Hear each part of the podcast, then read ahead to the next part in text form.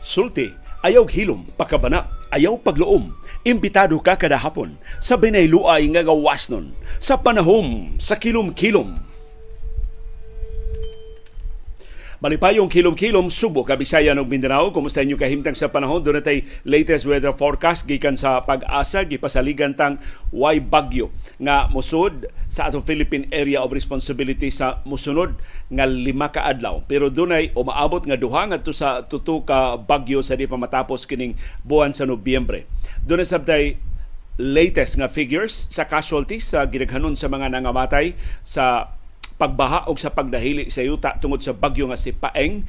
Matod sa National Disaster Risk Reduction and Management Council, niabot na og one hundred fifty-five ang nangamatay. Samtang dunay pasidaan ang usa ka ekonomista nga aliado ni Presidente Ferdinand Marcos Junior nga posibleng mga matay ang mga industriya nga nagsalig sa asukar kay way gihimo ang administrasyon sa pagpaubos sa presyo sa asukar sa atong mga tindahan o sa atong kamerkaduhan. Laing pasidaan gikan sa usa ka ekonomista nga kolumnista sa usa ka nasudnong matalaan. Matod niya dunay nag-ung-ung nga krisis sa pagkaon, specifically krisis sa bugas humay. Ug bisan sa kaklaro sa problema, way gihimo ang administrasyong Marcos. Karong hapon nasab do na tay update sa Anti-Money Laundering Council, A M L C, atong pangangkon sa ni kompisyal nga gunman ang nagpatay ni Percy Lapid nga gideposituhan siya five hundred fifty thousand sa iyang bank account og iyang giapod-apod og bayad sa iyang mga kauban nga apil sa kontrata pagpatay ni Lapid. Gikonfirmar sa A M L C nga tinuod ang gideposito nga kwarta. Nagsulti bas tinuod kining ni angkon nga gunman nga si Joel Escorial, ug hapit na bagyon masulbad ang misteryo sa kamatayon ni Percy Lapid. Doon natin resulta sa mga duwa sa National Basketball Association na pilde ang duha kahiganting nga teams, ang defending champions Golden State Warriors, gipilde sa New Orleans Pelicans, na pilde sab ang Los Angeles Lakers. Og ang Nike, ni pahibaw nga usas labing pildero sa basketball mao si Kyrie Irving. Gisuspenso sa Nike ang kontrata ni Irving og dili ilusad ang bagong sapatos. Kadita dunay nanawag, pilig dunay depekto sa atong broadcast.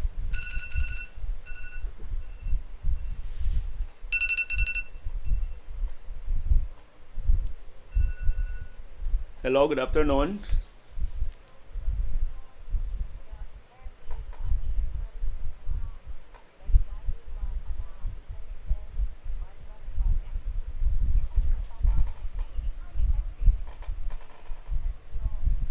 Oh, nag nagprogram ra ba ko, ma'am?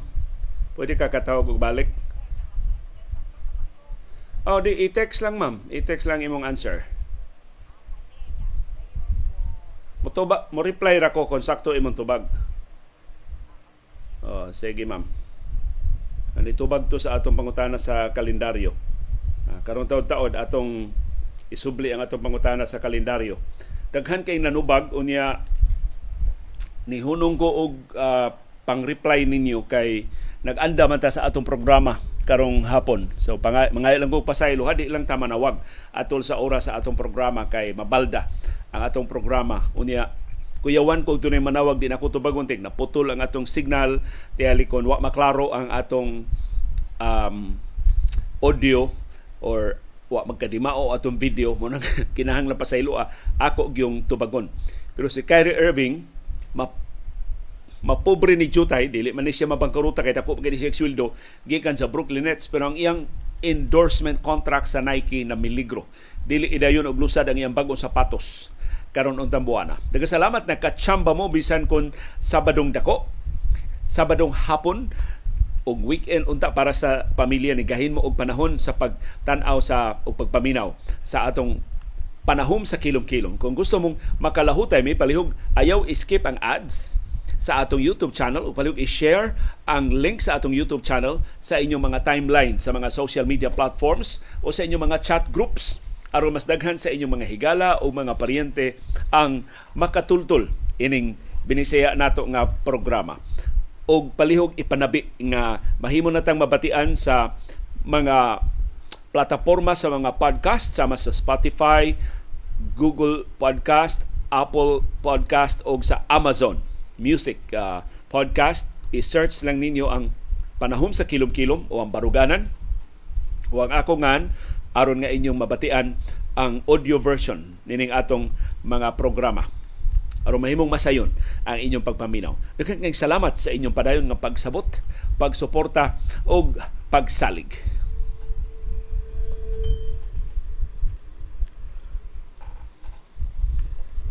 Og ning higayuna di na lang ta maglangay aron nga dili mo mapulan og huwat kadtong uh, ang nature good sa atong uh, broadcast mauman nga inyo mandayong mabatian ang atong mga pangutana.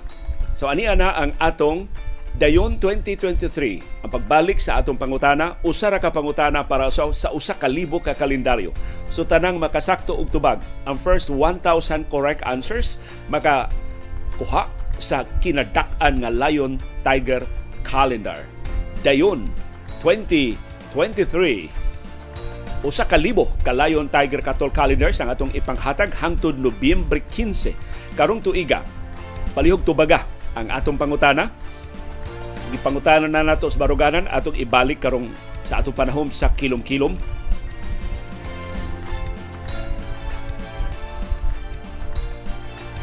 Mahimo mong mutubag sa atong pangutana pinagi sa pag-chat sa atong Facebook Messenger sa Leo Andanar Lastimosa o baka pag-text sa atong numero nga mo siya kung gigamit sa GCash ang zero nine one six, three eight nine, seven five three six.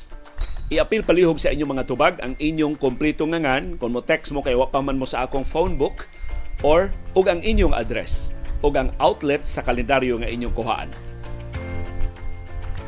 Kung sakto imong tubag makadawat ka sa among reply nga congratulations.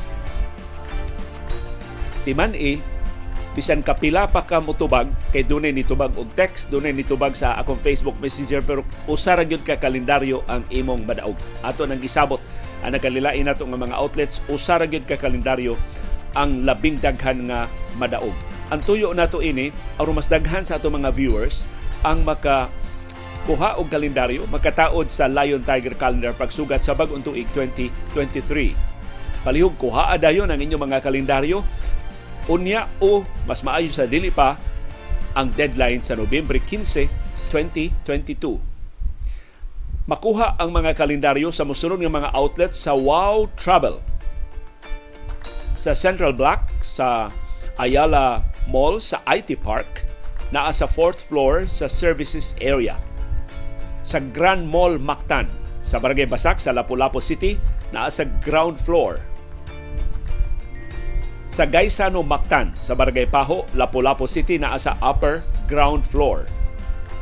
Sa siyudad sa Mandaue, naa sa branch ang Wow Travel sa J Center Mall, naa sa upper ground floor. Mahimong sa inyong kuhaon sa uptown area sa Cebu City, sa Robinson's Fuente. Ang Wow Travel naa sa third floor. O pagkaha, makuha ninyo sa E-Mall sa downtown area sa Cebu City, naa sa third floor. Para sa taga-Habagatang Subo, taga-Talisay, taga-Minglanilla, taga-Naga o kasilingan ng mga lugar, among irekomendar at tukuha apalihog ang inyong Lion Tiger Calendar sa Yule's General Merchandise o makatultol mo sa ngilngig nindot kaintindahan ni classmate Yul Julia diha sa Ranger Street sa Barangay Puok sa siyudad sa Talisay.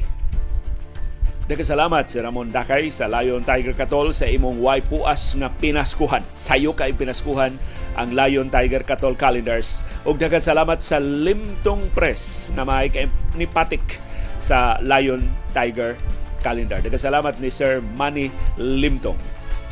Usa ka libo ka mga Lion Tiger Katol Calendars ang atong ambisyon. Usa sab ka libo nato ka viewers ang makakalendaryo. Dayon twenty twenty-three. Og karon ari nata sa atong pangutana. Mahitungod kini sa kasaysayan pero biliban ako pertindaghanan na nakatubag sa atong mga viewers sa atong pangutana. pag-umol sa nineteen thirty-five Constitution, dihang batanon pa kaayo ang atong gobyerno sa Pilipinas. In fact, wa pa ta makaangkon sa atong hingpit nga independensya sa Pilipinas. Nagpili og mga delegado sa Constitutional Convention aron nga muumol sa atong labing una nga nasudnong konstitusyon. Nagkaron gitawag na natong nineteen thirty-five Constitution. Sa diyang napili na ang mga delegado, nakahukom sila ilang pilion ang labing utukan nga mga sakop sa Konkon. Nagtukod sila og Committee of Seven. Tungod sa ilang ka lantip og salabutan, gitawag silang The Seven Wise Men. Sila'y ni umol, sila'y ni draft sa nineteen thirty-five Constitution nga mao'y basis sa debate. Gilalisa na nila unsa nga mga probisyon ang i-appeal, unsa nga mga probisyon ang isalikway sa nineteen thirty-five Constitution. Sa pito ka wise men, duha ang subuanon. Usa nila maogyo'y giila nga wisest of men, siya'y ni-report sa labing unang draft sa nineteen thirty-five Constitution. Kinsa maning duha kabantugang subuanon na nakahatag og dakong garbo sa batan-ong republika sa Pilipinas sa Subo. Ang usa dunay dugo nga taga Mandawi, ang paryente ni anhing Chief Justice Siling Fernan. Ang ikaduha igsuon ni Don Vicente Soto. So palihog katong nitubag o Vicente Soto sayop. Dili si Vicente Soto ang delegado sa Constitutional Convention. Iyang igsuon na lantip sab og salabutan. Kinsa maning duha ka mga subuanon. Mao nay kinahanglan nga inyong tubagon, mahimong inyong i-text or mahimong inyong i-chat sa Facebook Messenger. Hangtod tungang gabi karong gabi ang atong pagpanawat sa mga tubag. Ato nang gituyo aron kadtong nakabati sa atong delayed telecast sa atong on-demand nga version sa atong programa. Doon ay kahigayunan sa pagdaog. So ang mga live viewers nato kaganinang buntag nakatubag na, ayaw na magtubag og balik karong hapon. Kay usa ra gyud ka kalendaryo ang inyong matubag. Og maningkamot gyud mi, usa ra gyud ka kalendaryo ang madawat sa usa ka winner. Aron nga mas daghan ang mga viewers nga makadaog. Doon ako'y nabantayan nga bana nakadaog, asawa nakadaog, okay ra. Pero usa ra gyud ka kalendaryo ang madaog sa usa ka winner. Unya sabta na lang ayaw sa ninyo kakuta ang tanang kaliyo tibok pamilya hinuon mo diha nga mo-appeal sa atong contest atong hatag kigayon ang uban. Aron makakalendaryo sab sila para sa twenty twenty-three. Dako lagi kay ning kalendaryo. Usa ka kalendaryo igo na sa tibok bay. Maguba na ng iyong bongbong. Kung daghan kay mong kalendaryo kay maproblema mo dagko kay ining bayanan tungod sa kabugat ining kalendaryo. Bosa, muna atong tuyo nga mas daghan ang makadaog sa atong mga kalendaryo. Sa sunod, umaabot na, hapit na nga bag-ong tuig sa twenty twenty-three. Tuguti akong i-acknowledge ang suporta nga atong nadawat karong hapuna. Gikan ni Al Enriquez, nihatag siya og one hundred twenty-five pesos. Salamat kayo Al Enriquez sa imong suporta sa atong programa. Og daghang salamat, salamat ni Nida Remedios. Nihatag siya nato og twenty-two N O K. Unsa maning uh, pila man ni ang twenty-two N O K? Uh, pasayloan Nida, wa jud ko kasubay sa imong uh, currency.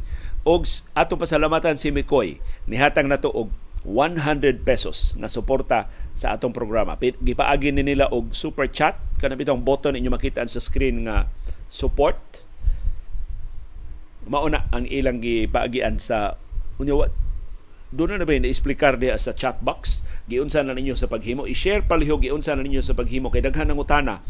Unya, gusto sa sila nga mo musunod no, sa inyong uh, gihimo. Pero salamat kaayo sa inyong pagsuporta ining atong programa. Unsay latest sa atong kahimtang sa panahon, why bagyo nga umaabot sa Philippine Area of Responsibility sa mosunod nga lima ka adlaw. Mao nay pasalig sa pag-asa. Pero matod sa pag-asa, sa di pa matapos karong buwana dunay duha ngadto sa tutu ka bagyo nga gitakda nga mosud sa atong Philippine Area of Responsibility. Unsay kahimtang sa panahon sa syudad o sa probinsya sa Subo, perting inita, perting alimuutan nato karong adlaw.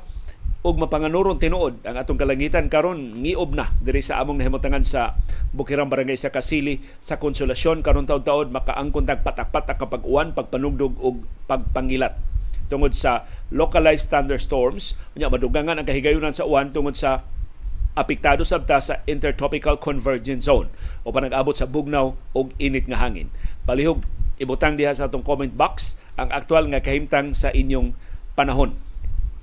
Samtang ang National Disaster Risk Reduction and Management Council ni update sa death toll sa baha ug pagdahili sa yuta namugna sa bagyo nga si Paeng, niabot na og one hundred fifty-five. Matod sa N D R R M C, niabot sab og one hundred twenty-nine ang injured mga nangaangol, samtang thirty-four ang missing pa hangtod ning higayuna. Mayoriya sa mga nangamatay gikan in town sa Maguindanao nga maoy nahiagom sa lapad nga pagbaha o pagdahili sa yuta sa pagkusukuso na sa kusog kay nga bundak sa uwan nga gibhuad sa bagyo nga si Paeng.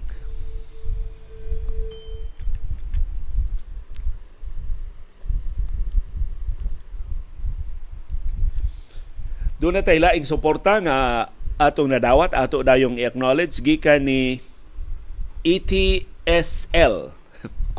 Iya lang Um, combination lang sa iyang acronym la sila tiyali ni sa iyang first name o last names. E T S Z L, E T S Z L D A, daghang salamat sa imong one hundred twenty-five pesos na suporta sa atong programa. Ang atong chat revenue as of this moment, four hundred seventy-five pesos and fifty-two centavos. Daghang salamat sa inyong pagsuporta sa atong programa.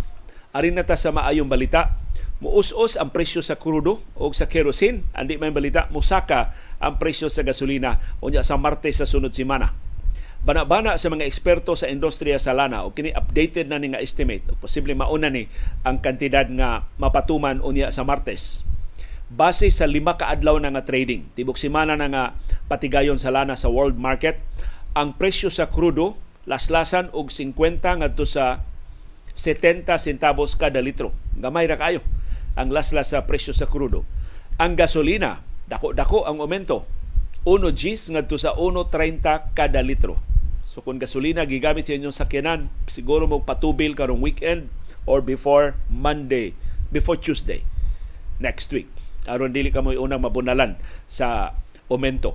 Ang kerosene, gitag ng presyo sa kerosene, gitag ng laslasan og thirty ngadto sa fifty centavos ang kada litro. Nigamay ang laslas, nidako ang aumento. Kay saka man ang presyo sa lana sa katapusang adlaw sa patigayon kagahapon, Biyernes. Ang specific na amount ipahibaw sa mga oil companies unya sa Lunes sa buntag pohon. Ato sa nang ipahibaw sa atong panahom sa kilom-kilom sa Lunes. Aron nga sa dili pa mapatuman danon mo'y klaro nga idea. Pila gid ang laslas sa krudo og sa kerosene og pila ang aumento sa presyo sa gasolina.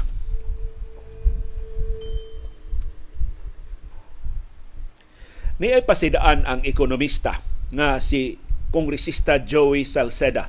Sa niaging eleksyon, nagsuporta ni siya ni Leni Sara. Leni Robredo ang iyang presidente kay taga Bicol region mangod ni taga Albay man ni si Joey Salceda, ya solid man ginang Bicol bisag kinsay mudagan diha sa pagka presidente.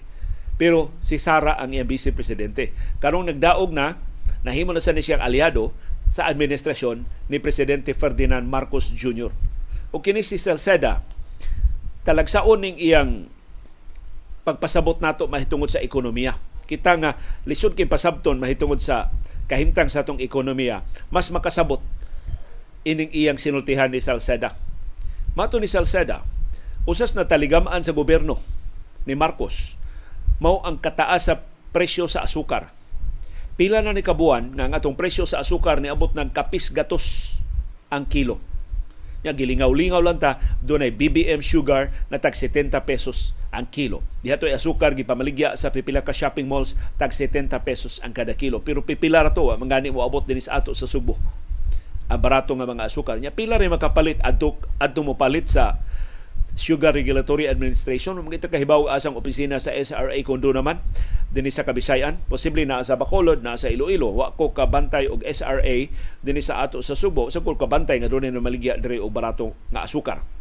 Pero ingon ni Salceda, dako kay ning iskandalo kay daghang mga industriya ang namiligro nga manira kun dili ni mapaubsan ang presyo sa asukar.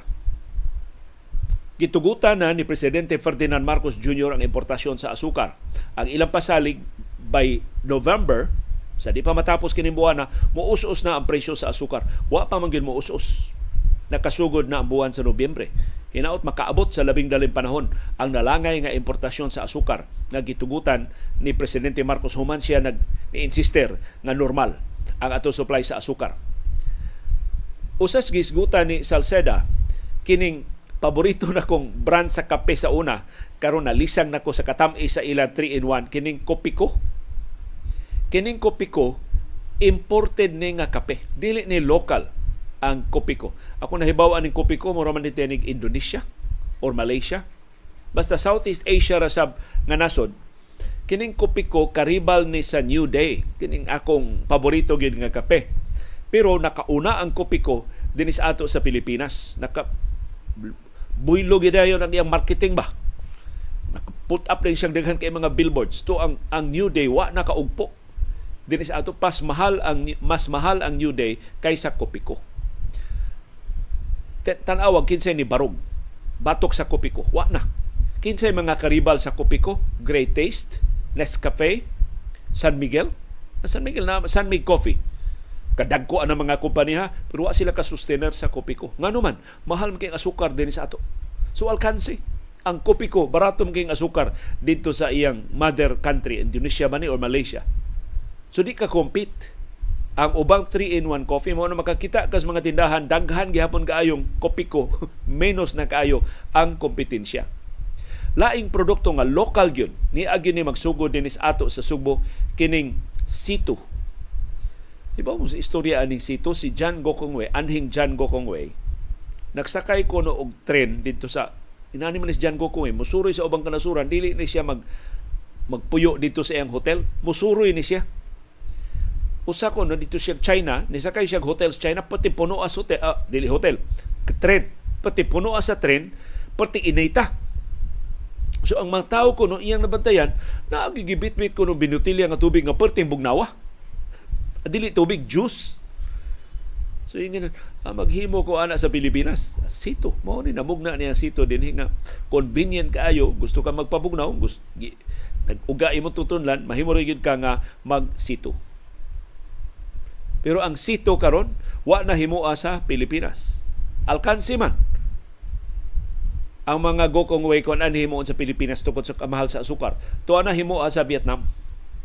Og niingon si Salceda, mausab ni mahito, mahitabo sa ubang mga industriya. Maayo ang Sito kay dako man og puntil, nakaput up sila og mga planta dito sa Vietnam. Pagpahimo sa barato nga asukar sa Vietnam. Pero ang gagmay mga industriya mamatay dinhi sa ato sa Pilipinas. Namiligro ini ang domestic fruit canning og manufacturing sa mga prutas.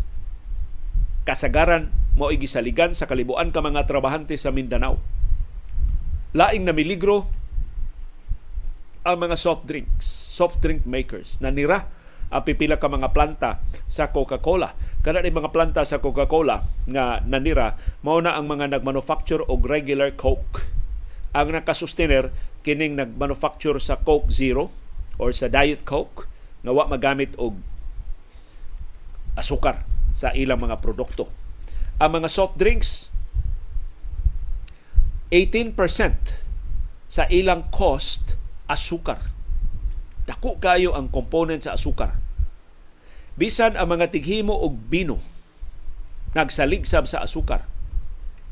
Ug ubang mga produkto nga nagsalig sa asukar, mamiligro nga magmahal pag-ayo og wa nay halin o baka mapurdoy yun. Naglakip sa pan, dairy products o ubang mga processed food. Andi masabtan ni Salceda, barato na kaayo ang presyo sa asukar sa kalibutan. Nganong wa man mo barato dinhi sa ato. Ang presyo sa lana wa tay kontrol. Kay ang ubang kanasuran, ang OPEC may magbuot sa presyo sa lana. Pero ang presyo sa asukar mahimo na tong mapaubsan. nganong wa man maubos. Sa latest nga monitoring sa Intercontinental Exchange o I C E, ang global price karon sa asukar twenty-four pesos per kilo na lang. Pero tinabaratuha, twenty-four pesos ang kilo sa ubang kanasuran. Dinis ato, latest nga check sa staff ni Salceda sa mga malls diha sa Metro Manila, one hundred twenty pesos per kilo na ang asukar. Nganong wa man ni mapabarato sa Administrasyong Marcos tungod sa atong protectionist policies. Giduphan sa administrasyon kanang mga asyendero sa tubo nga may tighatag nilang boto diha sa Negros o sa ubang mga probinsya na dunay mga katubhan din sa Pilipinas. Ingon si Salceda, tungod sa atong protectionist policies, mahal kayo ang asukar din sa Pilipinas. Kundi kuno ni bungkagon sa Administrasyong Marcos ang atong protectionist policies, padayon natong sabak-sabakon kining mga lokal nga sugar industry nga wa na mag-innovate, wa na gani mo update sa ilang galingan. Kaya ba mo nga nung na problema itong galingan stubo diri sa Midillion nga ang ilang mga suki adto na magpagaling sa Negros, perting karaanan ng galingan sa Midillion wa i-update kay wa may kompetensya, hibaw man sila nga protehean sila sa gobyerno. Tungod sa kakuwang sa innovation, wa sila mo adapt sa bag-ong mga teknolohiya na biya gyud pag-ayo ang atong sugar industry dinhi sa Pilipinas. Ug mo nay kasagaran nga mahitabo sa mga industriya nga giprotehian, gidupa-dupahan sa gobyerno. Niingon si Salceda, dili ang kon- of course ang konsumidor maglisod-lisod. Tiaw man ang imbis twenty-four pesos ang kilo, one hundred twenty pesos kada kilo ang imong bayran sa asukar, pero ang labing magkalisod-lisod mao ang mga kompanya. sixty-six percent sa tanang nakonsumo nga asukar sa Pilipinas gigamit sa mga industriya. thirty-four percent ra ang gikonsumo natong ordinaryo nga mga konsumidor. Sa ito pa, kung magpadayon kining grabing kamahal sa asukar, padayong mahulga nga mga matay ang mga industriya nga nagamit og asukar. Ug maton ni Salceda, mamiligro ang kalibuan kung dili man minilyon katrabaho kung manira kining maong mga industriya.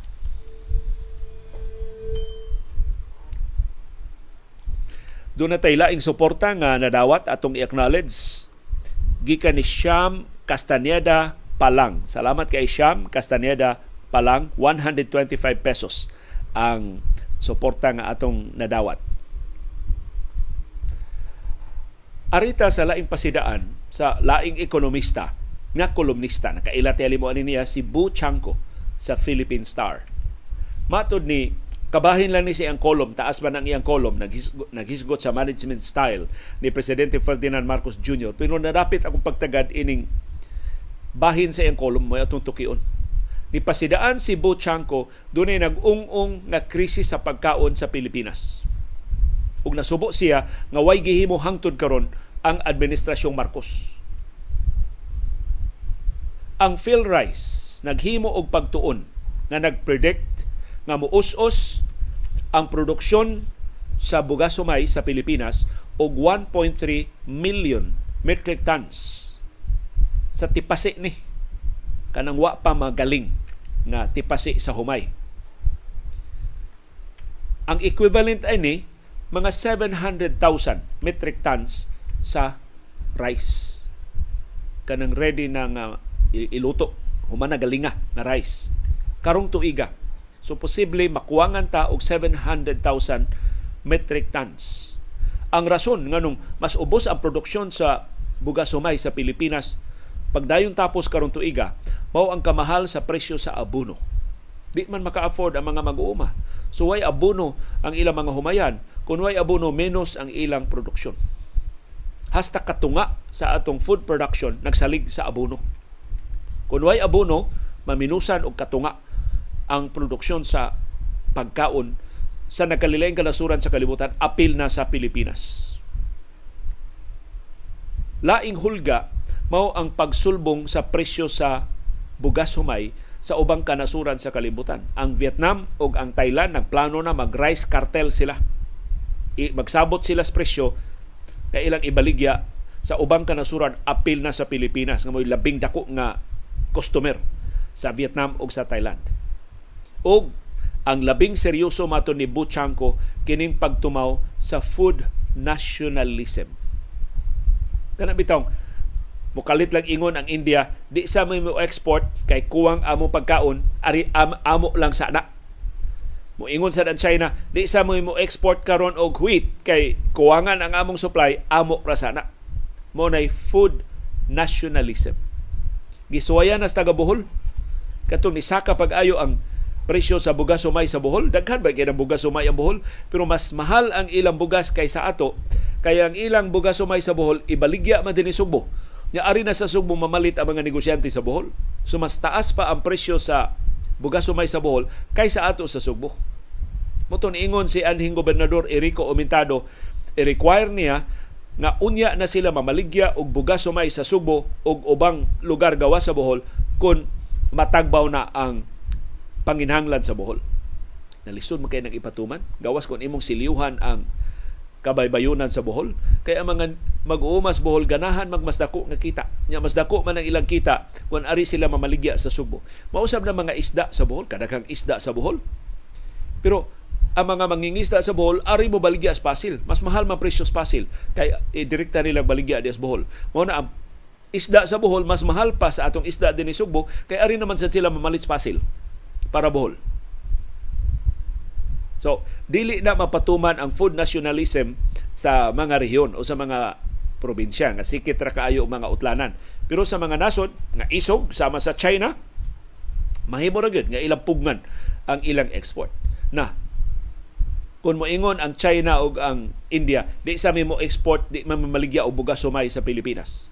Miingon ang Vietnam ug Thailand, mamaligya mig bugas pero kartel naman may times three na ang among presyo sa bugas. Asa magbugas ang Pilipinas?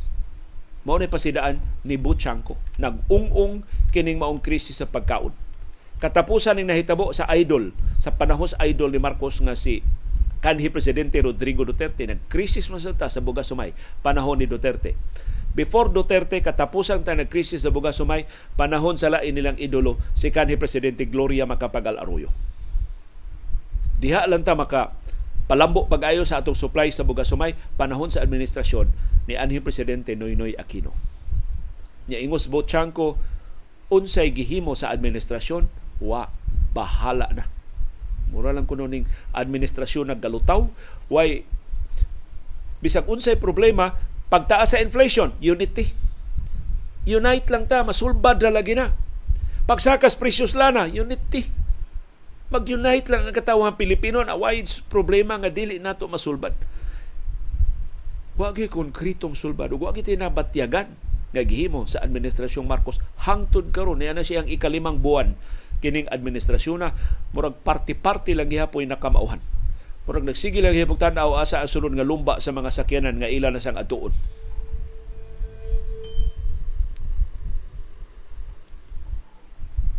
Doon na tayo update sa investigasyon sa pagkamatay ni Percy Lapid.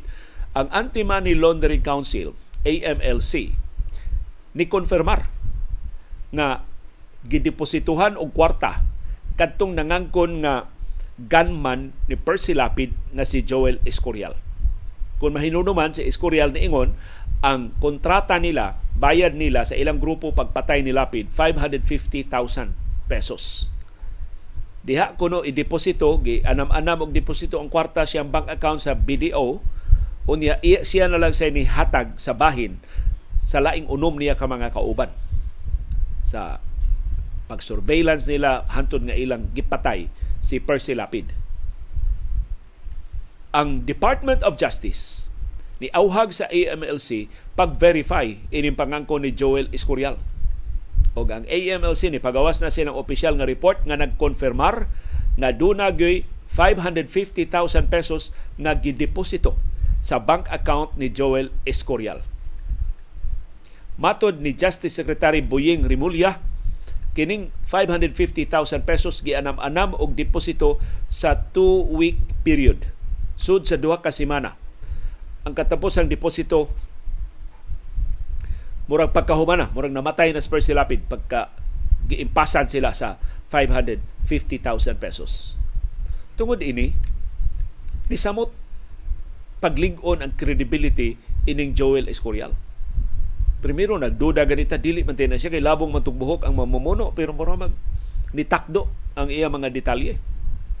Unya ang igsuon mismo ni Percy Lapid kini si Roy Mabasa niingon nga si Joel Escorial nakahatag niya mga detalye nga nakapakumbinser niya nga siya ang nagpatay ni Percy Lapid. Sumaon na ba ni? Si Joel Escorial bagyod ang mamumuno ni Percy Lapid og tinuod bang gi luto ang kontrata diha sud sa New Bilibid Prison? Tinuod ba nga si Bantag mao'y mastermind? Pero daghang karon nagduda posibleng duna pay mas dako ni Bantag nga nahilambigit ining maong krimen. Unya sa sunod semana ipasaka na sa Department of Justice ang mga kasong murder batok sa napo. Apil na ni Joel Escorial nga gilambigit ug posible maapil na ang mastermind. Kutob ra batang Bantag o do na say nagsugo ni Bantag kun siya man gyud ang tinuod nga mastermind pagpahilom sa Lapid Fire. Ug duna tay laing suporta ka generous gyud sa ato mga viewers gikan ni Gaspar Montano. Nihatag si Gaspar Montano og two hundred fifty pesos. Convenient mangud kaayo nara sa atong chat, no? Inyo ra nang i-click ang support nga button sa chat. Pero kung gusto mo direkta gyud nga motabang nga dili mo agi sa YouTube, dili maibanan ang inyong contribution, mahimo sa ninyo ipaagi sa GCash. Duna tay GCash. Katong atong numero nga gigamit sa atong um, contest karon sa kalendaryo, mao na ang akong GCash zero nine one six Kadit ha? three na. Kinahanglan na sad ko nga mo mutan-aw sa akong numero. Okay. Mao na ni akong gisgutan ninyo nga brain fog. May makay ko mo sumay-sumay untang mga numero. Nganong mukalit lang kawa.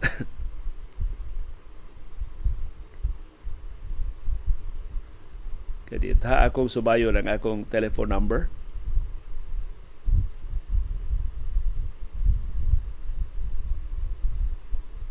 Ano na ada ito sa akong screen, no? So akong tanawon ang atong screen. Pasaylo agid kaayo kay murag gitag amaw nga wa na kahibaw sa atong numero. Dera.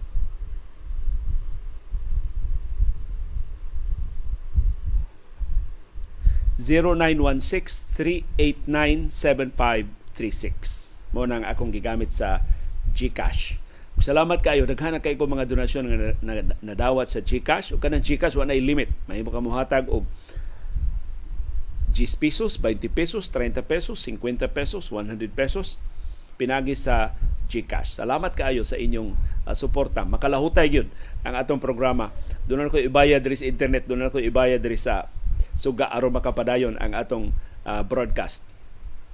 Karon arin na ta sa resultas mga duwa sa National Basketball Association. Ang Cleveland Cavaliers nidaog batok sa Detroit Pistons one twelve eighty-eight. Ang Cavaliers nakadaog nagpito kasunod-sunod nga duwa ilingiga sa Cavs. O si Kevin Love mo'y nangu sa kadaugan sa Cleveland Cavaliers with twenty-one points. Si Evan Mobley nakahimo og eleven points. Samtang ang Pistons gipanguluhan sa batan-on sab nila nga magdudua nga si Cade Cunningham nga dunay nineteen puntos.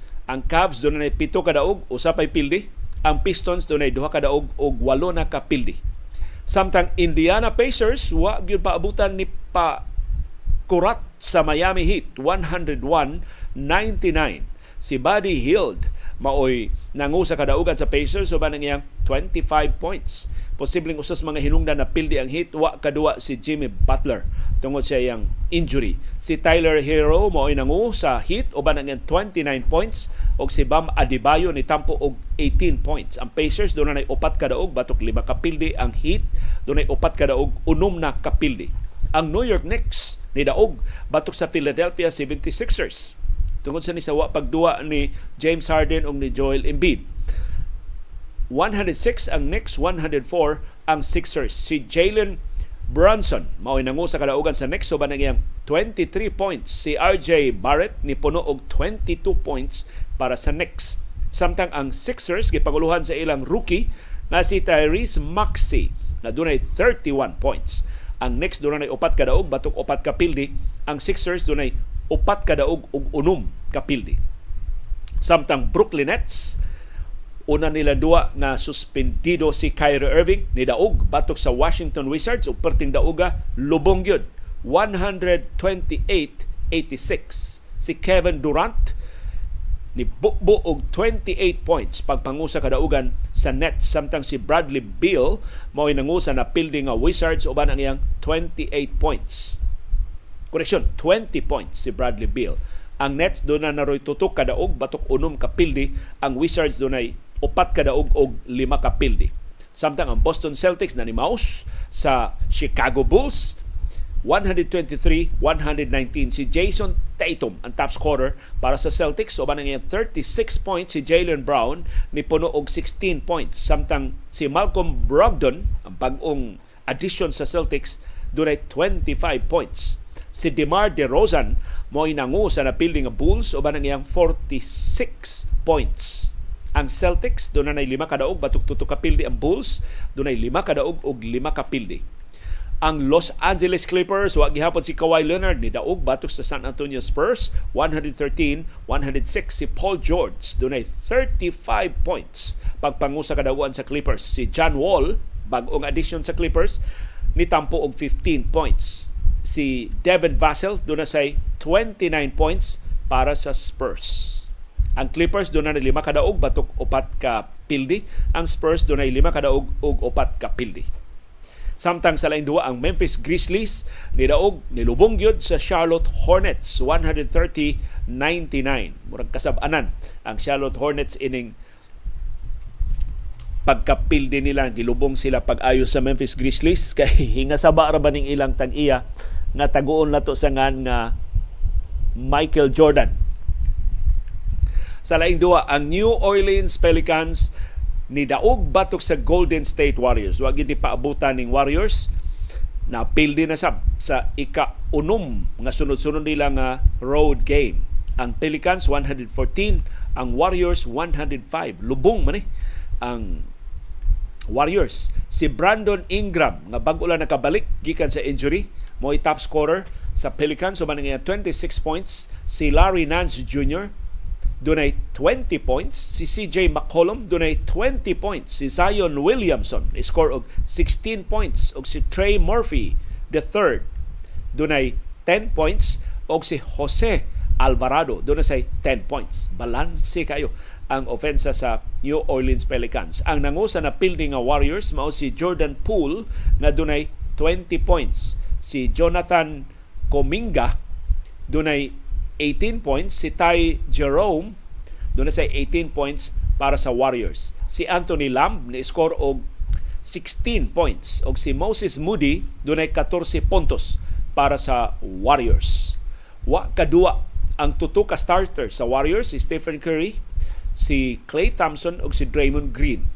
Dili ni seryoso ang ilang injury, gitawag lang ang ilang wa pagduwa nga injury maintenance. Dunay bag-o mga termino no ang National Basketball Association. Load management kadtong dili pa duwaon si Kawhi Leonard, karon knee management na sab ang termino ni Kawhi Leonard. Ang Pelicans doon na lima kadaog batok tutok kapildi, ang Warriors tulok kadaog pito na kapildi. Mura gamay na malagay labaw ang Warriors sa record sa Los Angeles Lakers. Sa lain duwa ang Dallas Mavericks ni daog batok sa Toronto Raptors. Hilabihang sikita ining duwa one eleven one ten. Si Luka Doncic nakahimo og thirty-five points og si Doncic nakascore na og thirty or more points sa upat na nila kadaog sa season. Sa upat nila kadua sa season sa Dallas Mavericks. Natablahan na niya ang record ni Wilt Chamberlain niadtong nineteen fifty-nine ug nineteen sixty. Nga wow ka sunod-sunod nga duwa nga thirty plus points. Si Spencer Dinwiddie dunay twenty-one points para sa Mavericks. Nakadaog ang Mavs sa ikatuto nilang sunod-sunod nga duwa. Samtang si Christian Wood ni puno og thirteen points og si Dorian Finney-Smith ni puno og eleven points para sa Mavs. Ang Raptors, daotang balita na injured si Pascal Siakam. Wa na siya kabalik og duwa tungod sa groin injury sa third quarter. Doon na siya eighteen points in thirty-two minutes. Samtang si O G Anunoby maoy top scorer Anunoby. Mo'y top scorer para sa Raptors with twenty-seven points. Ang Raptors, koreksyon, ang Mavericks dunay lima kadaog, batok tutu kapildi. Ang Raptors dunay lima kadaog ug upat kapildi. Samtang ang Milwaukee Bucks wa gihapoy pildi. Ni daog na sab ang Bucks batok sa Minnesota Timberwolves one fifteen one oh two. Lubong sab ning pagkadauga. Si Giannis Antetokounmpo mao gihapoy nangu sa kadaugan sa Bucks uban ang iyang twenty-six points. Si Drew Holiday dunay twenty-nine points. Si Karl Anthony Towns mao nangu sa napildi nga Wolves uban ang iyang twenty-two points. Ang Milwaukee Bucks dunay wow kadaog wa pay pildi. Ang Timberwolves dunay upat kadaog, lima na ang pildi. Samtang ang Portland Trail Blazers ni daog batok sa Phoenix Suns one oh eight one oh six. Si Jeremy Grant ni knockdown og fall away jumper pagtapos sa duwa aron sa pagpadaog sa Blazers. Si Grant dunay thirty points. Samtang si Justin Winslow, koreksyon, Justice Winslow nakaskor og twelve puntos para sa Blazers. Si Devin Booker mo'y nangu sa napildi nga Suns uban ang iyang twenty-five points. Ang Blazers dunay unom kadaog batok duha ka pildi, ang Suns dunay unom kadaog og duha ka pildi. Tabla ang Blazers ug ang Suns. Samtang sa katapusan duwa ang Utah Jazz gipaguluhan ra ba sa Filipino-American nga si Jordan Clarkson nga kanhi Laker ni daog batok sa Los Angeles Lakers one thirty one sixteen. Si Lauri Markkanen nipakita sa iyang talag sa undua uban ang iyang twenty-seven points. Si Jordan Clarkson nitampo og twenty points sa kadaugan sa Jazz. Si Russell Westbrook mo'y top scorer sa napildi nga Lakers uban ang iyang twenty-eight points. Si LeBron James nakahimo lang og seventeen points. Ang Jazz dunay pito kadaog batok tutu kapildi. Ang Lakers dunay duha kadaog, unom na kapildi.